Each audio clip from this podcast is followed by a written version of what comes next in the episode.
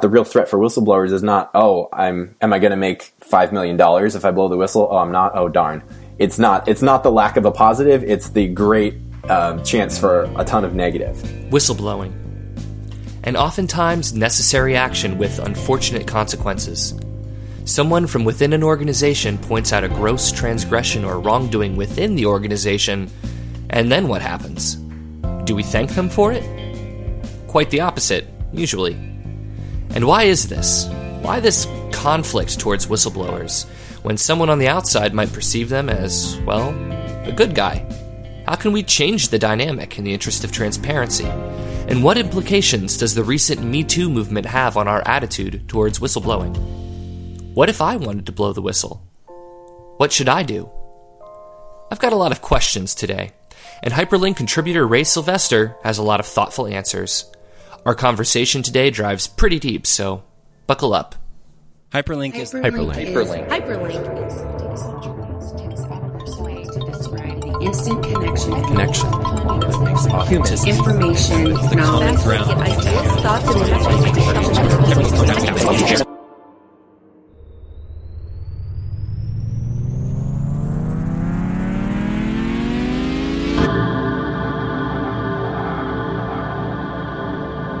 Connection.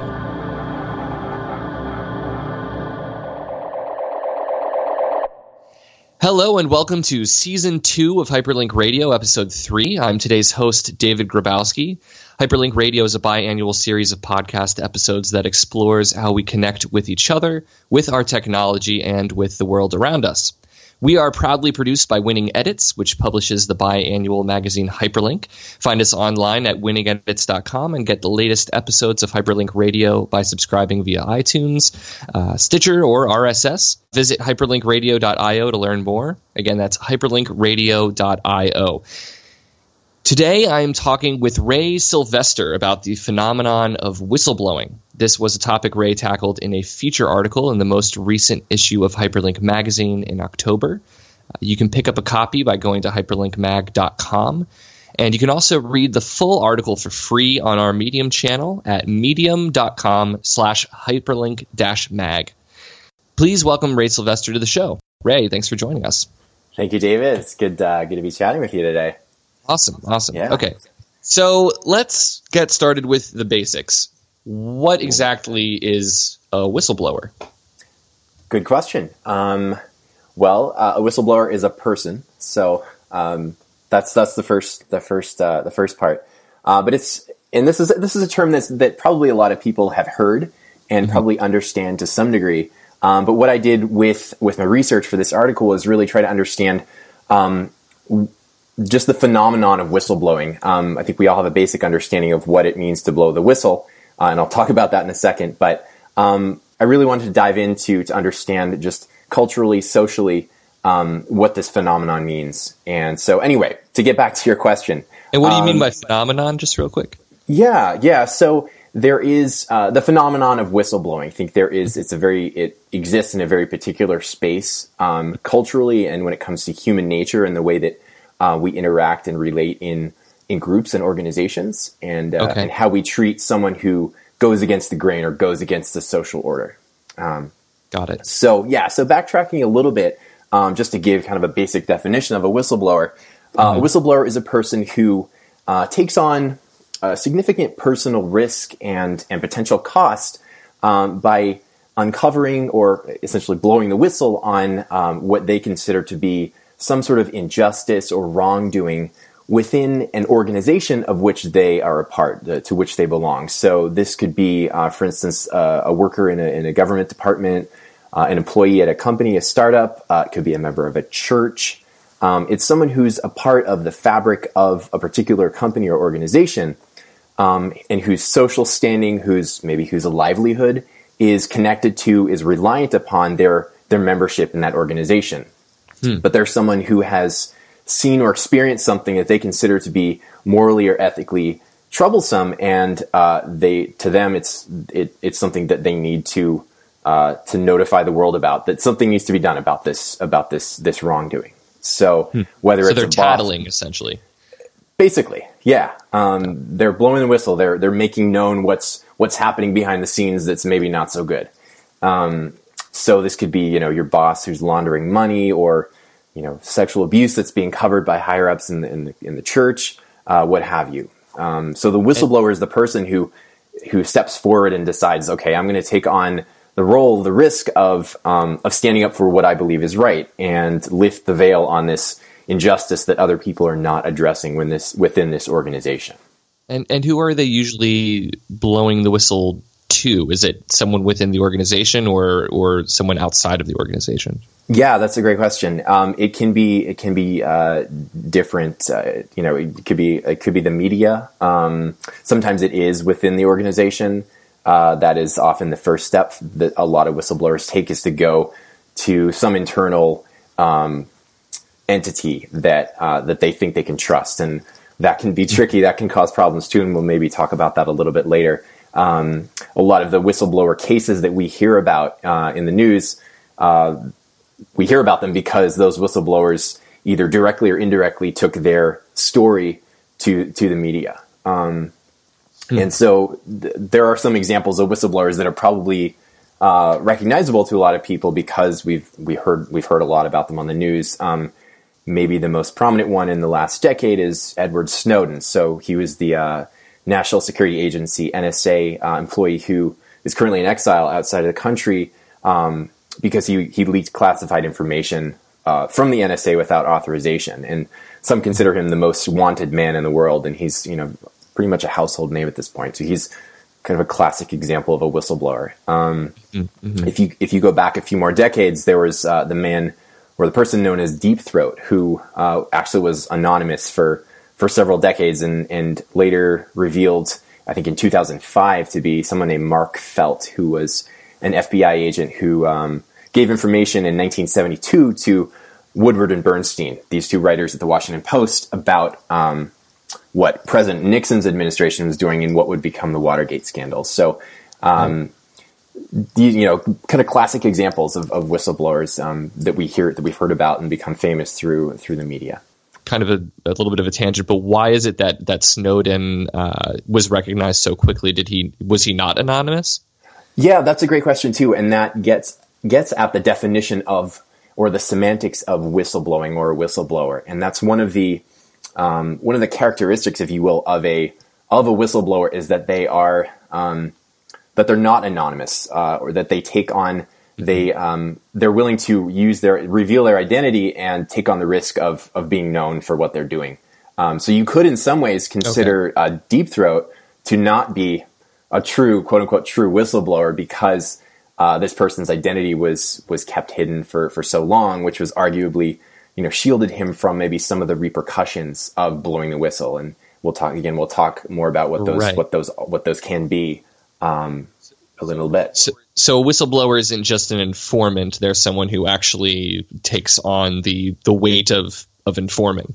Exactly. Yeah. Exactly. Um, that is that is a key aspect of being a whistleblower is that you uh, you're not hiding. You're you're willing to take on the risk of of, of people seeing what you're doing, and um, you know pe- the people who may not be happy with what you're doing know who you are and, and potentially know where to find you. Um, so yeah, there is a, uh, almost a martyrdom, a kind of you know deep risk that comes with whistleblowing because you're you're not hiding so full disclosure, the Snowden documentary has been on my hit list for a long time, and I just for some reason haven't gotten to see it. Oh yeah. So I don't mean to harp on him too much, but why why is it that Edward Snowden wasn't anonymous? I mean, why why would he do this to himself essentially? Yeah, that's that's a great question, and I think I would first say that uh, I think a lot of whistleblowers. I've never been in a position where I felt like I needed or could have blown the whistle on on something, so it's hard for me to kind of put myself in in a potential whistleblower's shoes. Mm-hmm. Um, but I think there is there is a deep sense of, of moral rightness that guides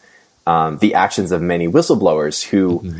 Uh, who basically say like this is just not right. I you know I I have to make this right. I have to address this wrong in some way. Mm-hmm. Um, and it could just be because they are um, they're personally experiencing this injustice and they need to find a way out of that that personal um, uh, suffering. Um, in Snowden's case, he saw something that he felt was so deeply wrong that he was willing to take on um, you know that risk and the potential cost. And I, you know, I I'm not an expert on his on his story, and I'm sure you'll learn a lot more about it when when you see that documentary. But you know, some people have said like, well, Snowden's done okay for himself. You know, he's not like uh, he seems to be surviving okay, even though he's you know he can't come back to the U.S. and Ever, um, right. it- yeah, his life hasn't doesn't seem like it's been destroyed, and, and for a lot of whistleblowers, their lives are destroyed. Um, So some people say that oh he's gotten he's gotten off kind of lightly, um, but he's obviously incurred great personal cost. I mean, his he's wanted by the U.S. government, and Right. so yeah, but there is there is a you know a deep moral kind of um, motivation I think for for many whistleblowers that that's that overrides some of the fear or the or, the of the risk that they're taking. Okay. So in Snowden ca- in Snowden's case, he's exiled. Um, he seems to be seen by many as, as somewhat of a hero, even though he's you know he, it doesn't look like he'll be pardoned by the U.S. or anything anytime soon. But what you know what typically happens when a whistleblower does come forward? Are you know are they lau- lauded as a, a social hero? Are they um, honored or or or what happens?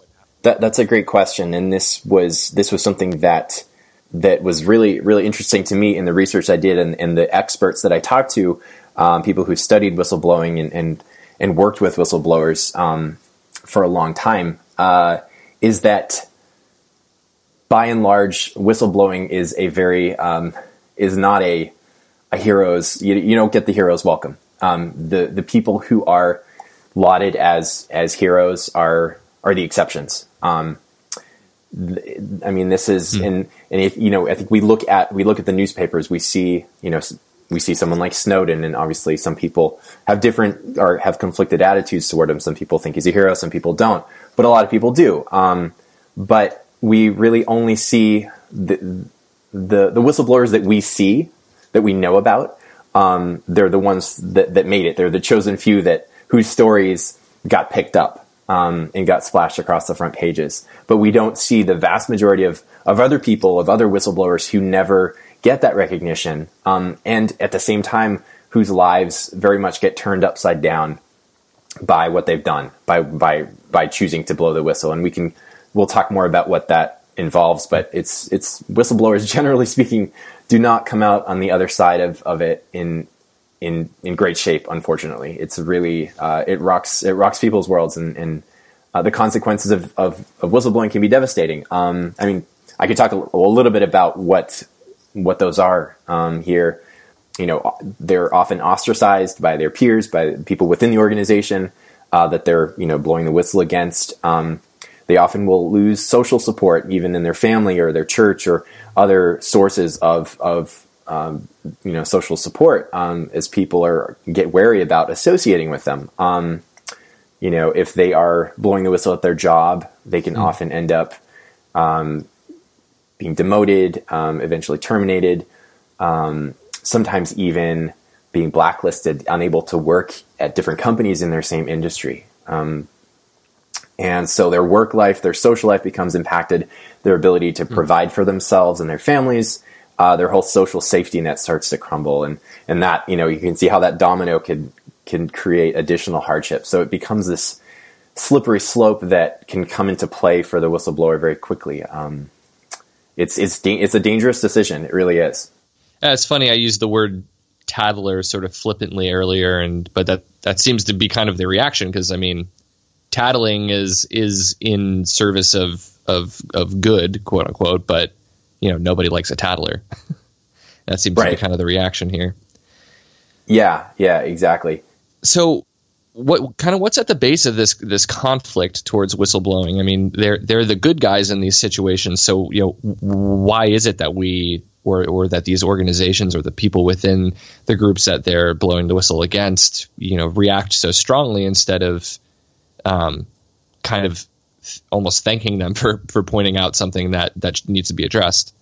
Right, right. That's that's a great question. Um, so, you know, in one sense, these people very much are the good guys. They're they're the heroes. They're the ones that are attempting to address injustice that other people are just happy to sweep under the rug. Um, But on the other side, and this is where this is what makes the whistleblowers' position so so troubling, uh, or so so so problematic is that, but through their actions, they're threatening they're threatening the cohesion of the organization of which they're a part. They're threatening the uh, the power dynamic of that organization, um, and uh, especially when the wrongdoing that a whistleblower is trying to uncover is uh, something that's being done by a person in power in the organization who has power over the whistleblower and also over many other people in the organization. Uh, and so when there's a challenge to that power, power power fights back, and that has implications for the whole network of that organization, for the whole fabric of that organization. And so the whistleblower is really not just threatening, say, one person maybe who's doing something wrong, but because of the power dynamic at play within the organization, it creates this this very un, you know unstable kind of dynamic where other people are potentially um, uh, compromising themselves by being associated with or assisting this whistleblower because the power that um, that one person may wield over a whistleblower that person wields over other people in the organization too. And so the whistleblower mm. is really almost throwing this poison dart into the, the cohesion of the organization, the, the social cohesion of that organization. And, and again, there's, there's a, there's a important, there's a power, there's a, there's a power dynamic, um, in, in any organization. Um, and when that's threatened, that, that it can be a dangerous situation so they don't see it as a as an uncovering of, an, of a problem so much as just a threat to the authority of the organization. I think I think most people, you know, have the ability to see it as both. Um, to be able to say, okay, this person is um, trying to address an injustice, um, but but I think people also those people are also able to see, but if they go through with it and if I support them, then th- there could be consequences, negative consequences not just for that person, but for me, if I'm in any way associated with them too, within the organization or within our, you know, if I want to try and find a job, mm. what if I get blacklisted? You know, people people can read between the lines and and sort of think a few steps ahead. Mm-hmm. So you know, to, to kind of dive back into this this this dynamic, the, the kind of the, the powers that be, and you know their reaction to the whistleblower and why that kind of threatens the group cohesion. Um, you know, you, you, talked a little bit in your article about a 2012 sociological study um, about how groups react to rats or snitches or tattlers, as I said. Uh, can you talk a little bit about that study? You know how this applies back to this entire um, topic, and and you know kind of what the findings of that study were. Yeah, absolutely. And this this was a fascinating study, and so I think it's worth diving into the details a little bit um, because it gets at this this question that we're talking about um, about why people yeah, don't don't like this. You know, people don't like a, a snitch. Um, right. This the, this study, it was a 2012 study, um, came to a, a, pretty simple conclusion, which was that nobody likes a rat, which is kind of a common phrase, but this was also their sociological finding. Um, so what this study looked at was what they what they referred to as the intrinsic motivation of of people of individuals um, to report uh, other members of a group that they were a part of um, to report these people who chose to lie, to tell lies for personal for, for personal gain. Mm-hmm. And so that that was kind of the first part. So looking at are people telling on others in their group when those other people lie to for for their own gain. Um, but it also looked at a it it looked at the factor of um, how does people's uh, propensity to report other people's lying change when you give people a say, a voice in who who is allowed to be part of their group. Um, hmm. So if it's a group that just forms without any say among the members of who can actually be part of it, if it just swarms in sort of an organic ad hoc way, um, where people don't have agency or control over you, you know, okay, you can be in this group or no, you can't. Um, so they looked at groups that had that characteristic versus groups that were able to decide, okay, the members could say, yes, we know, I choose you for my group. They had a say in who was part of the group. And basically, what they found was um, that more people were willing to report the lies of other people when they were members of uh, what the, the researchers called a fixed group. So when nobody had a say in who was able to join. Uh, hmm. So when they didn't have that agency, that power, that control over selecting members, the membership of the group, people were more likely to um, to report other people for lying, to you know kind of play that whistleblower role. But when, what they determined was when groups were in groups that, that were able to select their members. Um, so to say, okay, you're in or you're out, to have that agency, that power, that control, people who reported liars were generally shunned. So this dynamic really shifted where mm. when certain members of the group were able to decide who was in and who was out, then um, there is, there's more of a hierarchy, and people who tried to call out people who maybe had more power in the group who were telling lies, they were, you know, there was there was a backlash against that. Hmm. So, in other words, when when a group um, kind of forms on its own terms, when when it's able to choose its own members and forge kind of a more intentional identity, um, and and have that more kind of hierarchical power dynamic where certain people have decided who's a member and who's not, rather than sort of a flat organization where nobody's really in charge of who's who's who's a member or not.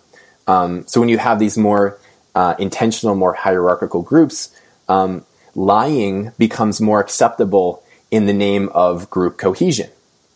Um, and so people and people who are part of the group mm. who report that lying are at greater risk of being given the cold shoulder or, you know, even worse. Huh. So it's it's I mean it's an interesting piece of, of sociological evidence, and I think it gets a little bit at uh, why we struggle with whistleblowers because the I talk about the organization um, as being this entity that is characterized by social cohesion and hierarchy. And when that cohesion, when that hierarchy is threatened, as it as it is when somebody blows the whistle on someone or or a group of people within the organization, the organization fights back. Um, so yeah, this is this is one way or one piece of evidence for why uh, we don't like snitches um, because they threaten the social order of the organization. They threaten the status quo, which is a source of stability for, for the people inside the organization. They don't want their boat to be rocked. Um, they don't want to be retaliated against themselves because they've sided with a, with a whistleblower. Um, mm. And, and just one final point here is, you know, this this is maybe more of an obvious thing when you think of something like uh, maybe you know, not to cast aspersions on any any particular group or religion or anything, but for instance, in a church or you know something where there's a, a you know alignment, a very deep sort of spiritual alignment to this to a story, um, where people are really you know have this soul connection to a deep, powerful story that they you know they give their lives for, um, and there's a deep social cohesion that goes along with that.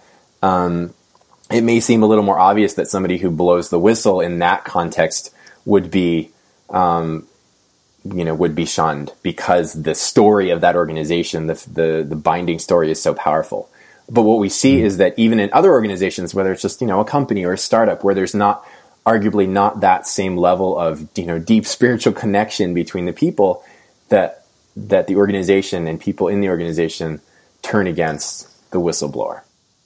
Kind of a, a, a tangential question, but I mean, does whistleblowing actually threaten that organization? You know like it like if you're a church let's say and you have uh, something go wrong with within the structure you know one one element of that of that uh, religious structure the one of the, the higher ups you know commits some some foul act and uh, you report them you know does that actually undermine the entire organization? Because i mean I, you know i mean we might as well go there because i you know i don't think i think don't think it's off off the the radar to do so. You know, if you look at the Catholic Church and um, you know all the uh, sex abuse scandal that has has finally come to light. I mean, the church is still there; it's still going strong. So, you know, is it is it more the the worry of of the threat that whistleblowing kind of provides, or I mean, is it does it actually you know pull the organization down at all? Yeah, that's a great question, and I think um, I think it, it certainly varies from organization mm-hmm. to organization. Um, but it's, we, we, I think we see sort of a similar, we, we see the same or a similar dynamic play out, but in different ways to different degrees, depending on the mm-hmm. organization. Um, you know, it, it depends, I think, in part on who is, who is being, uh, who the whistleblower is calling out. Um, you know, what is the, that mm-hmm. person's status? How much power do they do they wield inside the organization? How much can they um, leverage their their power and their status within the organization and their power over others in the organization uh, in response to this this claim or this this threat of that the whistleblower is is, is bringing. Um, so I think that that's part of it too. Is not just um, looking at it as the organization as a whole, but you know who is actually who's being having the whistle blown against them. I mean, is there an example of an organization that that had a, a whistle blown against them and that organization sort of crumpled as a result? I'm just thinking, like in the example of Snowden. I mean, the NSA is still there. You know, in the example of the Catholic Church, right, still there. Um, uh, you know, the military is still there. So it just seems, it seems like uh, I just wonder how much of a re- of an actual threat, you know, from from a uh, evaluative standpoint, um, whistleblowing actually you know provides or or if it's more of just a sociological kind of backlash against the the notion? Yeah it's a great question. I, I, think it has to do with partly how we like how we define the organization how how powerful the organization is to begin with um, how maybe anti-fragile it is to borrow a, an idea from from Nicholas Taleb. Um, you know how how able is the organization to adapt to to change to um, to you know assault uh, of some kind, mm-hmm. um, to a threat, uh, you know, to its identity. Um, right. So the whistleblowing might uncover something that actually needs to be changed, but in order to change, the organization would have to reshape itself, and that's something they're not willing to do. Right. Exactly. Exactly. I think even if even if it's just one person, even who in the in the organization who's implicated, um, even if that person doesn't have a lot of power, an accusation against that person could reflect poorly on the entire the entire story, the entire identity of the organization. Um, can can cause uh, questions to be asked about about the organization as a whole and how you know what they're doing and how they're doing it.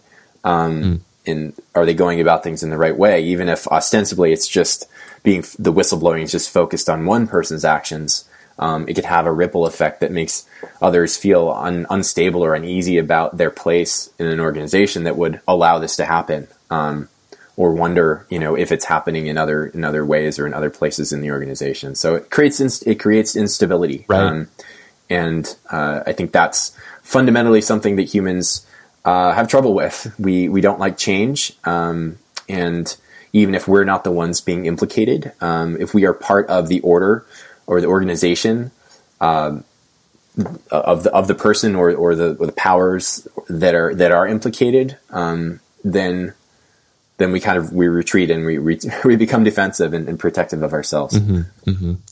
If we're talking about like the average person who's a member of an organization that has the whistle blown against them, why why does kind of the group as a whole react the way it does against whistleblowing? I'm just thinking if if let's say someone blew blew the whistle against winning edits and you know called out known on on you know never wearing pants and you know it kind of threatened our identity as a as a group because um, known wears shorts not that he doesn't not wear pants i don't know we're gonna have to edit this question he does yes uh, yeah. yeah if someone blew the whistle within winning edits you know i feel like I feel like I would I would say, yeah, oh wow, that thank you for pointing that out. We need to fix that. But it seems like in practice that's not often the case. So so you know, why is it exactly that we kind of tribally turn against the whistleblower? Well, I think part of it uh, just comes back to uh, our deep need for uh, for for that tribal connection, tribal identity. Um, it is, you know, it's something that that gets to the core of who we are as humans. Um, you know, we evolved over millions of years uh, as um, you know the prey of of of the great predators of, of snakes and and big cats on the grasslands, and so we had to we had to team up, we had to tribe up just to survive. Um, and so humans, part of the reason that we've made it so far uh, in our evolution is that we you know developed the, the, the capacity for complex language and storytelling. So we were able to um, to unite each other, to unite ourselves around around stories. You know, you go back to the stories that were told around the campfire hundreds of thousands of years ago that that created you know unifying myths for for human tribes and and gave us a reason and uh, to stay together and and and to keep going and um, and also allowed us to cooperate. So we uh, we have humans have the um, we have the ability to cooperate flexibly in large numbers, which is something that really no other species can do.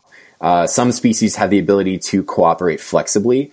Uh, for instance, chimpanzees. Um, they're able to cooperate flexibly, uh, but only in small groups. So they can do some some really dynamic things together, but they can't do that at a large scale the way humans can. Can Can you explain what flexible cooperation means? I'm just yeah. So they're able to they're able to work together um, in in complex ways. So uh, rather than just follow a simple script like okay, now we go in that straight line across the, the bush to to find our food and we return, they're more flexible. They they can change the way that they uh, they adapt or co- or cooperate um, as they're making that journey. If they need to make a stop for water, they can they can as a group communicate and decide. Okay, we need to do this now. Um, and so it just gives the species more options to be able to survive and respond to threats and and and, and stimuli. Got it. Um, Got it. Whereas if you look at a, uh, a species like uh, the ant, they're able to, unlike the chimp, they're able to cooperate in large numbers. So that's why you see like hundreds and thousands of ants that are all, you know, around the the ant hills or whatever, and, and doing their their jobs um, and cooperating, coordinating with each other. But um, they're they're all very you know very task minded. They're not they're not going to adjust the way that they are the, the way that they're working together. Mm-hmm. Um, so they're not able to cooperate flexibly in large numbers. Got it. Uh, but humans humans have put this together. So um, we we've used this power of story and storytelling uh, through things like religion and government and uh, the idea of the nation state and things like money. These are all unifying stories uh, that allow us to communicate, to cooperate in a flexible way across you know billions of people across the entire world. So we're really the only species that's able to do this. And so just to, that's just to give a little background on why we are such social creatures, um, because we we evolved these very um, powerful means of communicating, connecting, cooperating, and so our social uh, our social orders, our, our social organizations are very important to us, and so we create very deep bonds. Um, with each other and, and within these these groups, these tribes. You know, we really are. Um, we haven't become non-tribal a non-tribal species. We've just evolved the form of our tribes, and those tribes are still very, uh, very, very cohesive in a lot of ways. And so, when anything threatens that cohesion, then then our our uh, we feel that our identity is threatened, and we respond we respond to that. Huh. That's interesting. I, would think that. I mean, it just it seems more logical that we'd we'd find a way as a group to adapt to um, threat from within an organization, but it almost seems like like the story is more powerful than the the cohesion of the group to some extent. That's what makes it really tricky is that the story, you know, the identity of of a group is what lends it its cohesion. Mm-hmm. Um, so it's it's how do we how do we maintain that cohesion when the story is threatened? Mm-hmm. Um, and I don't think as a species we've quite figured that out yet. It's always it's a rough process, and the organ you know if the organization survives uh, a threat to that that that central mm-hmm. story, um, it often comes out on the other end in a different form, and that story has changed. So one of the things that seems relevant here, and, and, you talk about this a little bit in the article, is how whistleblowing factors into our national identity in the West. You know, how there's almost a kind of identity conflict in which we're simultaneously celebrating the idea of the whistleblower, but you know, we're not really following through in reality. So can you talk about that a little bit? Yeah, absolutely. Um, in the West, in the U.S., uh, I think it's fair. I think it's fair to single out the U.S. in this case uh, we have a very conflicted attitude toward whistleblowers, toward people who take a stance and go against the grain of the organization, against the social grain, which is what whistleblowers do. Um, so on the one hand, you know, our, our American identity is is very deeply informed by, you know, the the pioneer model, the individualist, the rugged individualist, the you know the exceptionalism of the individual who's like going it alone. Um, mm-hmm. And you don't have to look far to see see how this idea or some version of it is threaded into our popular culture. Um, mm-hmm. And it's often sort of this rugged, stoic male loner archetype. Mm-hmm. Um, you know, the Lone Ranger, the Marlboro Man. That guy's still uh, around. Yeah, it's a good question. We should we should look him up. Um, I haven't seen him in the newspapers for a little while, so he uh, he may have um, he may have smoked his last puff, but you never know. That might bring him back. Um, but yeah, like figures like that, you know, John Wayne and his trusty Colt 45 or whatever it is, Superman, mm-hmm. you know, alone in his ice cave and Batman alone in his mansion. You know, these are, yeah. these are our touchstones or, you know, they're among our touchstones. Mm-hmm. Um, and so, yeah, this is kind of part of, I, I want to say, you know, white colonial, white colonial America's pioneer identity. And we've, mm-hmm. we've sort of revere this, this figure of the, the, you know, it's usually a, a guy, and uh, he's usually white, but he, you know he's he has the privilege and the ability or the desire or whatever it is to go it alone. Mm-hmm. Um, so that's one that's one piece. But at the same time, I mean, come on, we're really no different from the rest of humanity. We're all like as we've been talking about, we're intensely social creatures. Mm-hmm. Um, we just like every human around the world, we require, we crave social connection, social identity mm-hmm. social organization. Um, you know, we need our tribes. And these two elements of this sort of lone individualist and you know our our nature as social creatures are kind of at odds i think culturally for us in the us mm-hmm. and this conflict i think comes right to the fore with something like whistleblowing because we we do we celebrate the idea of the whistleblower and again you can look at you can look at our popular culture here. Um, you know, we look at the underdog, and maybe it's not a whistleblower per se, although there are plenty of movies about whistleblowers that you know that sort of hold these people up as heroes. But even just look at the idea of the underdog who's going up against you know Goliath or a, the system or, or the the winning team. Mm-hmm. Um, you know, Rudy or the Karate Kid or the list, you right. know, goes is endless. Um, so we we we put we put the whistleblower, we put the underdog on a pedestal, um, but I think in reality, we're very few of us really understand what it you know what it means to be uh, you know a, a, true loner who's not mm-hmm. just a loner in, in sort of the John Wayne mold, but someone who's truly you know isolated, ostracized by by the group um, uh, because right. they went against they went against the grain of, of what that group was about. Right. Nor do most of us want to be that. I think.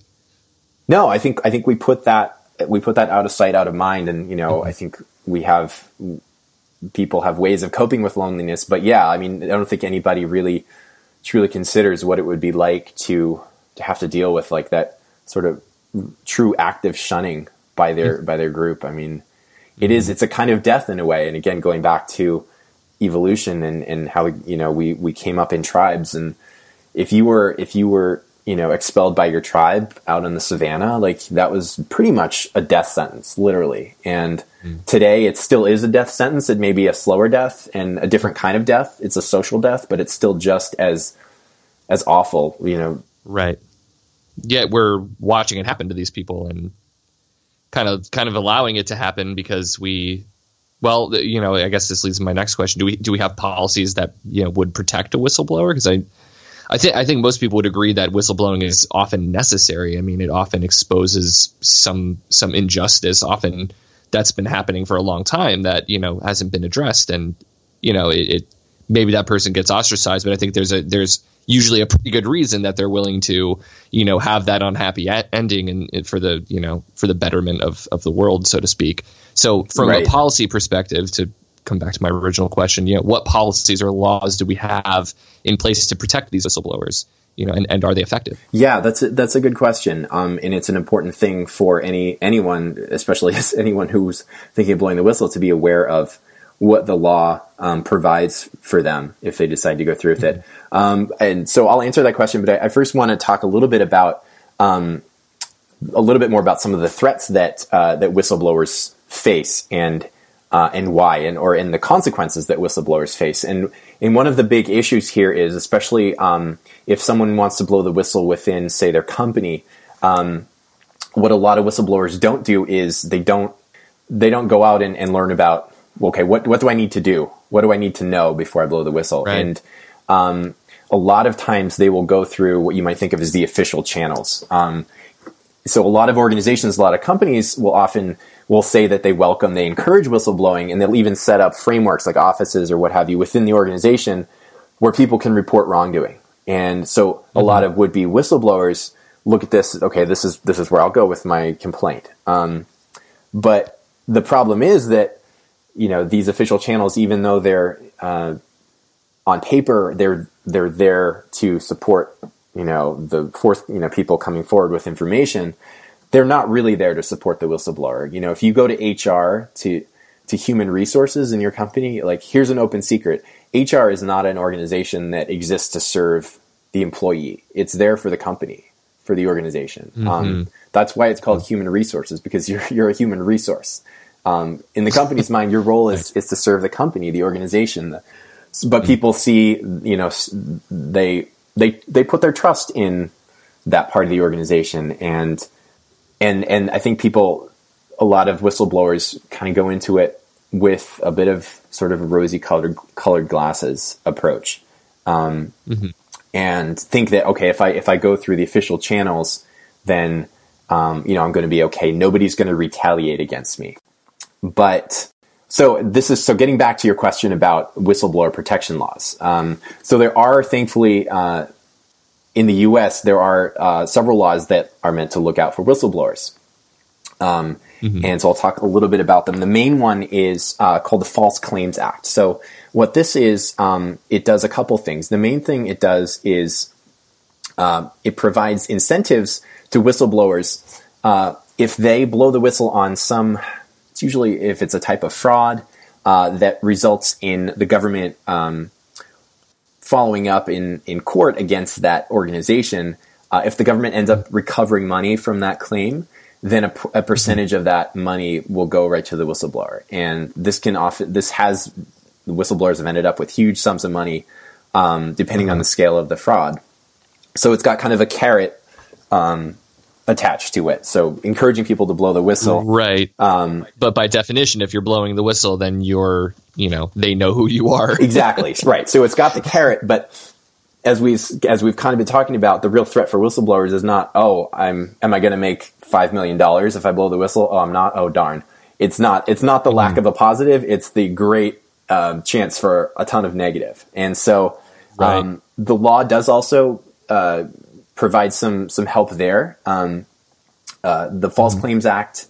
Uh, has some job protection provisions that basically say if someone blows the whistle, you know that their their job should not be should not be at stake. Um, there are some mm-hmm. other laws that have uh, similar provisions, uh, such as the Dodd Frank Act, which was um, the Wall Street Reform Act that uh, passed under the Obama administration in 2010.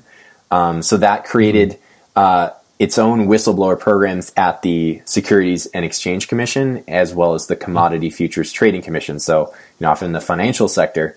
Um, so they have their own whistleblower protection programs that have whistleblower job protection provisions. Um, right. And some states also have their own version of the False Claims Act that have um, that you know that have their own job protection clauses. So the law in a lot of places, both federally and at the state level, says you know if somebody blows the whistle, then their job should not be at risk. Um, mm-hmm. So this is this is still in the U.S. I mean, a lot of other countries have their own whistleblower protection laws. We won't go into into those. Um, right, right. But the bottom line here is that you know okay, we've got some job protection provisions that are baked into the law via the False Claims Act and, and some other pieces of law. Um, and we have the uh, incentives that the False Claims Act has. Mm-hmm. But it's unfortunately this, you know, this is simply it's not enough. Um, the the truth is that um, that there are there are ways for the organization to retaliate that don't involve um, immediate termination of employment, which is generally what these job protection provisions uh, are set up to prevent. Um, so there are, but there are there are many ways for an organization, for a company to to kind of get their get their back um, or to to retaliate mm against a whistleblower. Um, one of the uh, one of the the whistleblower experts that I spoke with was a, a professor emeritus at the University of Maryland College Park named uh, Charles Fred Alford, and he's someone who's studied whistleblowing extensively and uh, he told me that he he he believes that it's simply too easy to, as he said, to get rid of whistleblowers in ways that are consonant with the law. So you can stay within the bounds of the law, but still make life miserable for a whistleblower. Um, and so what right. usually happens is most whistleblowers they're not fired right away because that would be too obvious. Um, the laws you know, specifically proscribe that. They say you can't do that. So what the organizations do is they'll sort of met out this its punishment over a long stretch of time in different ways that are still legal, but very much make the whistleblower's life a living hell. Um, so you know, it can start small, like they're passed over for promotions, or they're just given increasing levels of work and that they can't can't keep up with. Um, I mean, mm-hmm. I've heard mm-hmm. stories of whistleblowers who are like literally given broom closets for offices. Um, you know, and, and that's it's legal, I guess, maybe at least in some places. Um, and so mm-hmm. organizations, companies will do this and just sort of do this for years until the whistleblower inevitably is not going to be able to perform their job adequately. Um, and so then the organization can say, well, you're not doing your job, so you're not performing. We're going to have to let you go for that reason. Um, and so, mm. and so what, what Professor Alford f- found, he did research with, uh, you know, cases like this, and he found that the average time between someone blowing the whistle and actually getting fired was about two years. And, and what he said was that this effectively disconnected that act of retaliation, of termination, um, from the act of whistleblowing itself. And so this is, you know, the law. So basically, the TLDR is the law has some provisions in place, but it's it really can't protect against uh, something like this. Right. So let's pivot a little bit and and talk about some recent events, um, which actually don't know if they're technically whistleblowing, but you know, it's 2018, late last year and well into this year, we have this sudden outbreak of sexual assault accusations. I shouldn't, shouldn't say a sudden outbreak, but a, a, lot of them all of a right. sudden at once, um, as opposed to sort of dripping out. And particularly in Hollywood, you know, Harvey Weinstein being sort of the first big domino to fall, and then we have some really well-known names uh, in that industry coming up next, like Kevin Spacey, George Takei, uh, Louis C.K., Garrison Keillor, Matt Lauer, uh, Dustin Hoffman, George H.W. Bush, Oliver Stone, Ben Affleck, and our president, Donald Trump. Uh, the New York Times actually detailed 51 men who'd been accused in a November article, and it's uh, grown since then. So this this has been dubbed, uh, at least on social media, as the hashtag Me Too uh, reckoning. So you know, are these events technically speaking uh, whistleblowing? Great question. Um, I think I think before diving into that, um, it's probably important to acknowledge a few really crucial points to kind of set the table, uh, as it were. Um, you know, mm-hmm. as you as you pointed out, this is something that the Me Too movement that that started, um, that you know, bubbling up last last year and is is very much ongoing. Um, this is continues in in its evolving. Um, you know, we're talking now here. It's like the last week of January. Um, people will be hearing this episode. I don't know, maybe a month from now. So a lot will probably have changed between between now and then. Um, so that's kind of the first point. Um, the second is that um, you know I've I've read up and kind of followed the movement. I don't consider myself an expert at, um, especially because this is it's it is it's happening so fast, and, and you know we're kind of starting to see a bit of a backlash I think there's also, you know, there's also just the simple aspect that we're two guys here talking about this. So, you know, just acknowledging uh, the problematicness or the layers of, you know, the layers of privilege that are inherent in just the fact right, that we're, right. you know, the perspective that we don't get by, by, ha- you know, by not having a woman involved in the conversation specifically. So, so anyway, um, right. that's my long wind. So speaking purely academically. yes, yes. Uh, caveating everything. So yeah, but, but just to say, you know, I want to tread lightly a little bit. Um, again, especially mm-hmm. as this Me Too yeah. movement is still very much unfolding. So to get back to your question about whistleblowing, um, I think if you look at, if you think about like a Venn diagram of what's happening with the Me Too movement, and then on the other side, you've got the phenomenon of whistleblowing, and you think about that intersection, there's definitely a lot of overlap. Um, and I think I do think Me Too is also about more than just whistleblowing. Um, but I, I, think whistleblowing is absolutely a, a big part of it. Um, mm-hmm. So yeah, so on that point, I think the Me Too movement, I mean, is is absolutely is definitely characterized by whistleblowing. I think this is a, this is definitely a um, a key example of the whistleblower phenomenon, uh, and it's a little mm-hmm. bit more than that. But um, but yeah, it is fundamentally about you know brave individuals, brave women stepping forward, being willing to step forward and, and to, you know, to take on personal risk, to disrupt the power dynamic, um, the status quo, you know, business as usual, um, and put themselves at risk uh, so that they can highlight an injustice and, um, you know, change change a culture really. Um, but mm-hmm. I, and I think mm-hmm. that I think that idea that that that changing the culture aspect is what makes Me Too maybe different um, or a little bit unique compared to you know kind of isolated whistleblower cases um, because it's tapped into it's I think it's tapped into a very deep part of the zeitgeist where you know the kind of injustice that is being brought to light is something that's so sadly common. Um, and so many others have dealt with it across you know there really are no boundaries it seems um, uh, in terms of where and how women have have dealt with um, you know uh, abuse at, at, the hands of, of, powerful men and so there we're seeing this wave now of not just individual cases of assault and abuse but there's also a wave of this conversation of how do we change the culture? How do we how do we hit it home that this is no longer acceptable behavior? This is no longer an acceptable sort of cultural baseline for us. And how do we get to the right. root of what's behind it? And so i think that's the that's what i see as the key factor or differentiator here um, when you compare what's happening with this me too movement to other examples of, of whistleblowing um, it's having this massive cultural impact not not you know not within a single organization not at all i mean it's cutting well across organizational lines national lines mm-hmm. this is i mean this has become an international or at least an internationally recognized movement um, i don't know if you've heard all this stuff about what yeah. the French are, what the French think about it. Um, you know, they've uh-huh. got some things to say. Mm-hmm. So, so my mm-hmm. final point there is that, um, you know, it's it's not to say that every that other whistleblower cases have not have not led to a similar kind of soul searching at a, at a large societal level. Um, I do think uh, the leaks of you know Edward Snowden, for instance, who we talked about, Bradley, now Chelsea Manning. Um, uh, I think their leaks, their whistleblowing, also led to uh, a, a, kind of soul searching at a, at a you know at a national societal level about around issues of you know privacy and government surveillance and government overreach and war crimes.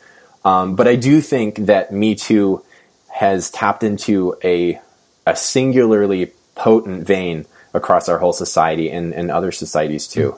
So is is that kind of nebulous nature of me. I mean, because Me Too isn't just about the film industry. Obviously, it's about it's about a huge cultural issue where we have you know these these men in power who who are you know empowered well beyond you know what what any respectable person should should be allowed to to do basically um, and to the point where they're actually you know harming other other people specifically women. Uh, but is it is it because the the Me Too movement is so nebulous and not specified to one organization that the reaction towards these women seems to be, I mean, positive for the most part. I, mean, if you look at other whistleblowers like Snowden, um, or you know the the you know countless unnamed whistleblowers who lose their jobs and so forth because of whistleblowing.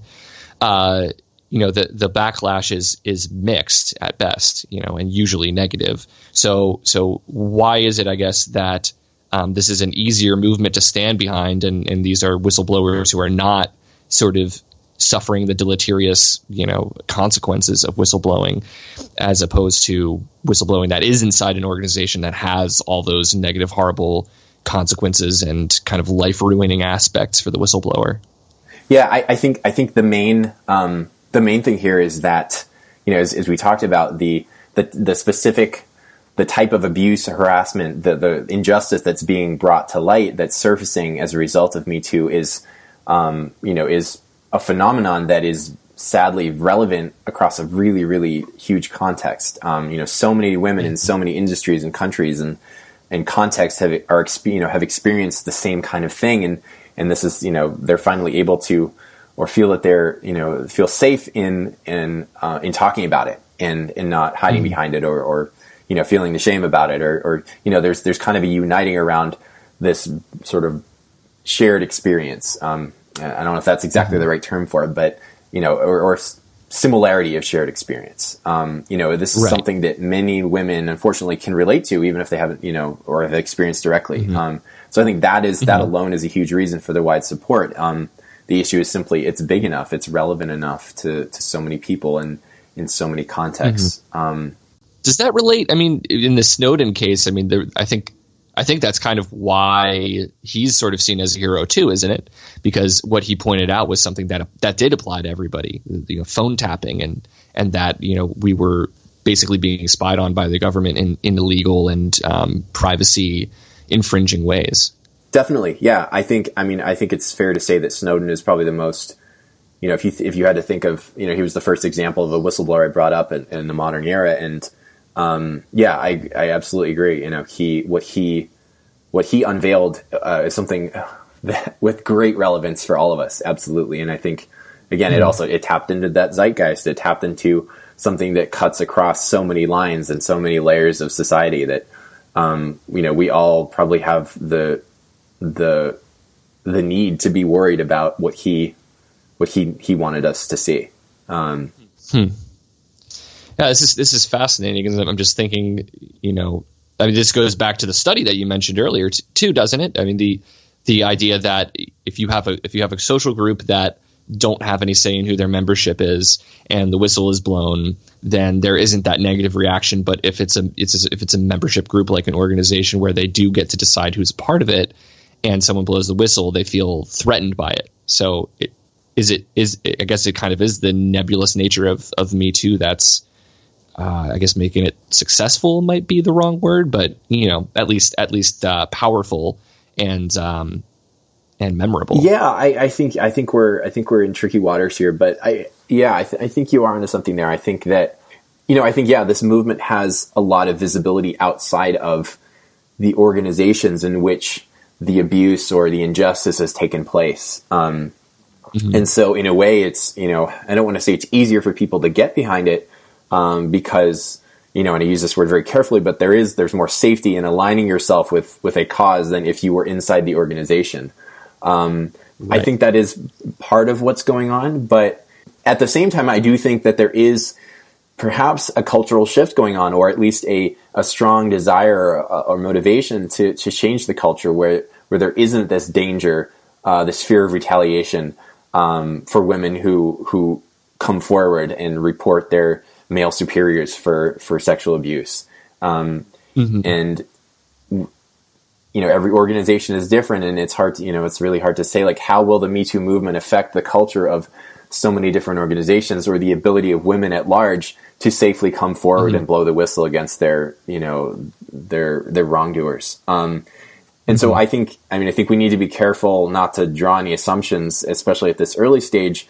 I assume that, right. that, that this movement is, you know, just sort of naturally, automatically going to make it easier for every woman or any woman who's who's been assaulted by a male superior to come forward without fear of retaliation. You know, that it's a cultural shift, right. and it's and you know this is not like it's not a monoculture like we're, we're talking about different cultures and different organizations you know it's it's always tricky when you talk about mm-hmm. sort of the culture as this monolithic thing um, but we are at least seeing this conversation about changing the culture you know you put that in quotes um, which is you know this generally defined as a male dominated patriarchal culture where where men are protected mm-hmm. um, and mm-hmm. and women you know are retaliated against when they when they come forward with this these sorts of accusations. So, um, yeah, I don't know how I don't know how that cultural shift is going to unfold. Uh, I, I, hope that it I hope it does trend toward a general attitude that is that is at least more trusting of women's accounts of sexual abuse. I think that's mm-hmm. one of the big things that um, you know it's a starting point is that let's let's give women the benefit right. benefit of the doubt. And so hopefully as a baseline that's where we end up soon as a culture. Yeah, absolutely, absolutely. Um, I wanted to shift gears again, just briefly, to, to talk about uh, actually WikiLeaks. You know, mm-hmm. when when I think of whi- whistleblowing, I think what a lot of people think of whistleblowing, they think of about WikiLeaks. You know, it is as as many people are aware, the international nonprofit organization that publishes secret information, news leaks, and classified media, all provided by anonymous sources. So, are WikiLeaks uh, whistleblowers technically? That's a great question. Um, no, they're not. Uh, why? So we can go back to some of the, the definition of, of whistleblowing we talked about earlier. Um, but first, I mean, obviously acknowledge that WikiLeaks has certainly facilitated uh, the leaks of of whistleblowers. Um, maybe more, most famously Bradley Manning, who's now Chelsea Manning. Um, mm-hmm. But WikiLeaks themselves are, I mean, I look at them as more of a you know a facilitator of information or an, you know a, a they're not a, they're not whistleblowers um, because inherent in the the practice of whistleblowing is this risk, this personal cost, that that martyrdom that that the whistleblower has to, to take on. And WikiLeaks in no way have you know they have not played that role or incurred that cost. Um, yeah, the WikiLeaks is not a martyr by any stretch. They have allowed whistleblowers to come forward and share the the information that they're that they're leaking more widely, um, but they do they have not taken on the same level of risk that uh, that the individual whistleblowers have. Got it. Got it.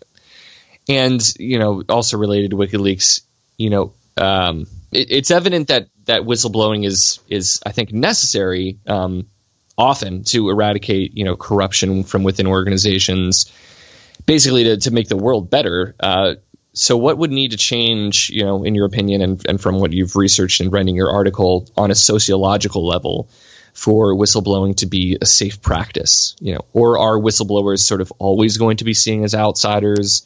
Uh, is the risk that comes along with being whistleblower uh, sort of definitive of it?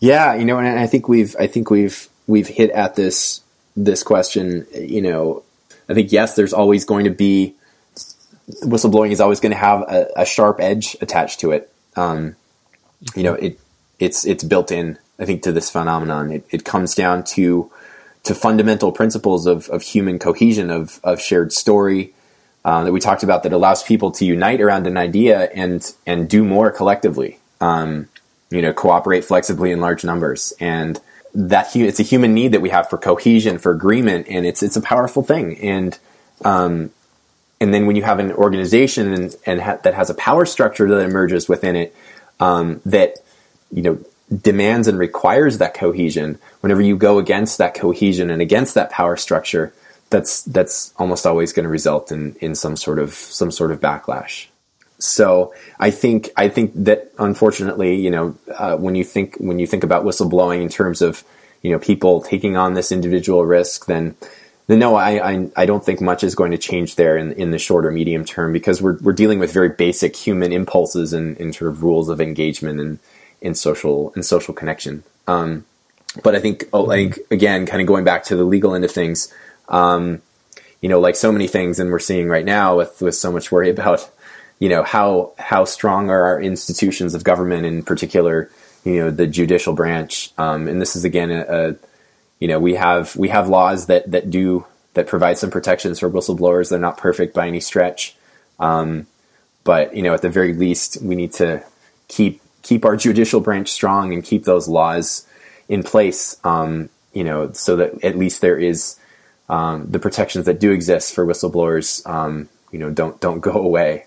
Do you have you know like a list of tips for someone who's considering blowing the whistle? Not that I am, but like, you know, let's say that um, I've discovered some gross transgression of, of ethics within an organization that I'm a part of. What do I do? You know, who do I go to, and how do I protect myself? Will it help if I just admit to stealing your notebook? Will that? Yeah, we, can we yeah, yeah. You know what? That, I, are we good?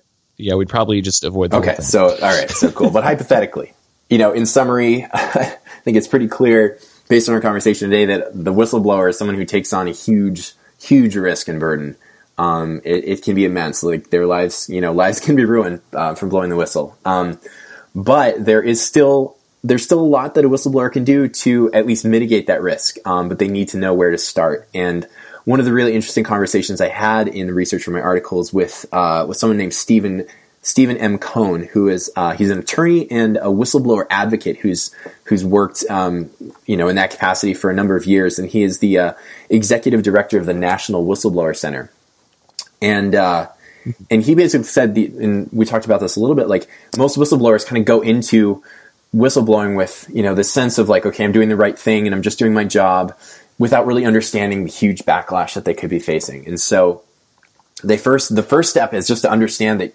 if you're going to go ahead with this you're putting a lot at risk um, so that's the first thing is just be realistic and uh, Professor Alford, who I spoke with as well, said the same thing. You need to know what you're up against. You need to know that this is not just going to be like, okay, I'm just telling my story and that's that.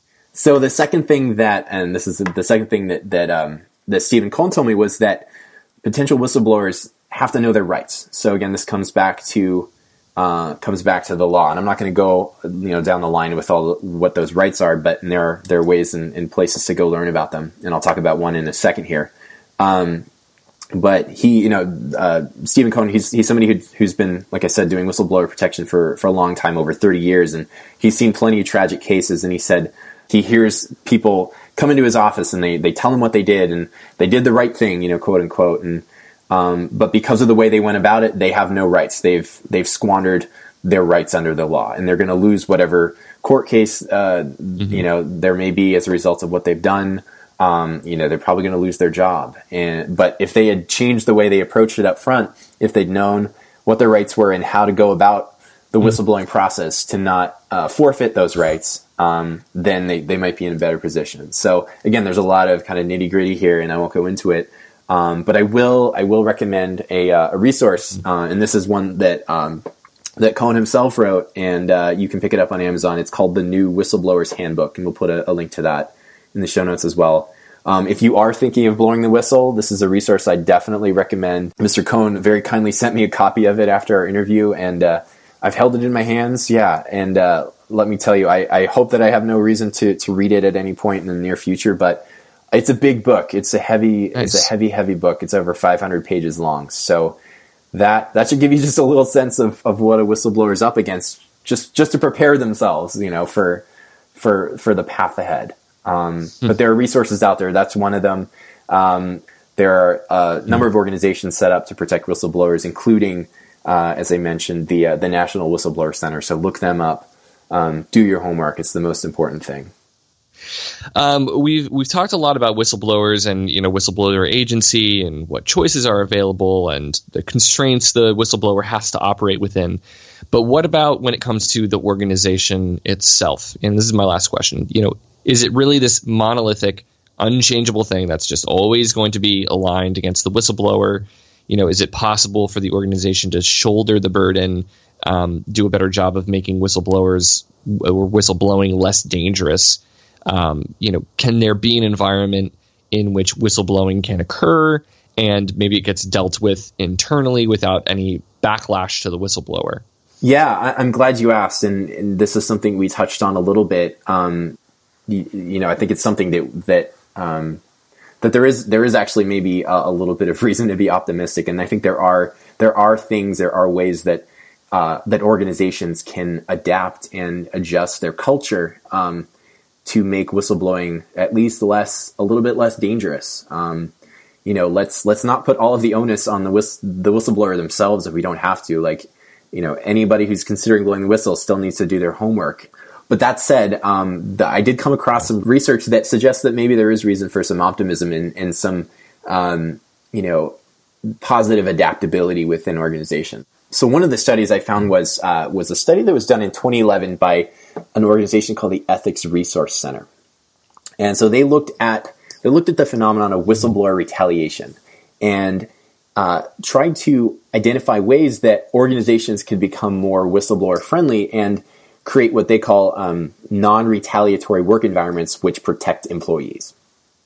And so they, at a high level, they outlined four main factors that could help accomplish this. So the first one was having um, ethics and compliance programs. So just having that baseline of you know what are our what are our ethics as a company? We know what are the policies that that everybody needs to comply with. Um, having a strong ethical culture, which goes very much goes along with that. Um, having high standards of accountability that are applied consistently, um, and and having positive management behaviors. So again, we're talking at a pretty high level here um, you know, about you know sort of organizations in general. But I think maybe the more interesting piece of research I found was research that was done by uh, several uh, several people out of the University of Michigan and Arizona State University, and they talked about the the ability and responsibility of leaders within an organization. And this is where I think leaders have the have the power to to affect real change in this um, in this arena.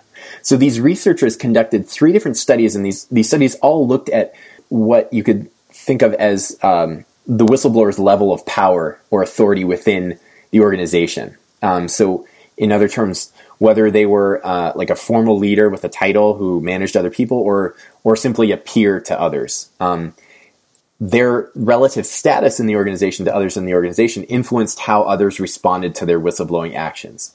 And so, what these studies found were that um, people who were peers, uh, you know, who didn't have like the p- power or, or you know management ability over others, people who who were peers who spoke up were viewed less positively than uh, people who were leaders who blew the whistle. So basically, not not really a, hu- a very surprising outcome, but you know, if you have mm. more power and you blow the whistle, people are, are less likely to uh, to frown upon upon your actions. You know, people respect their leaders a little bit more than their peers when it comes to calling out injustice within the organization. But it was the takeaway of this research mm-hmm. that I think is most important here, and and I'll just quote from the from the study here. One of the one of the uh, the researchers who said, "quote Leaders have a critical responsibility both to speak up and to create a culture where employees are accountable to one another and the organization to report any wrongdoing. Mm. And so that was one study, and, and I came across other research that um, that reached similar conclusions. Um, there was another uh, group of researchers from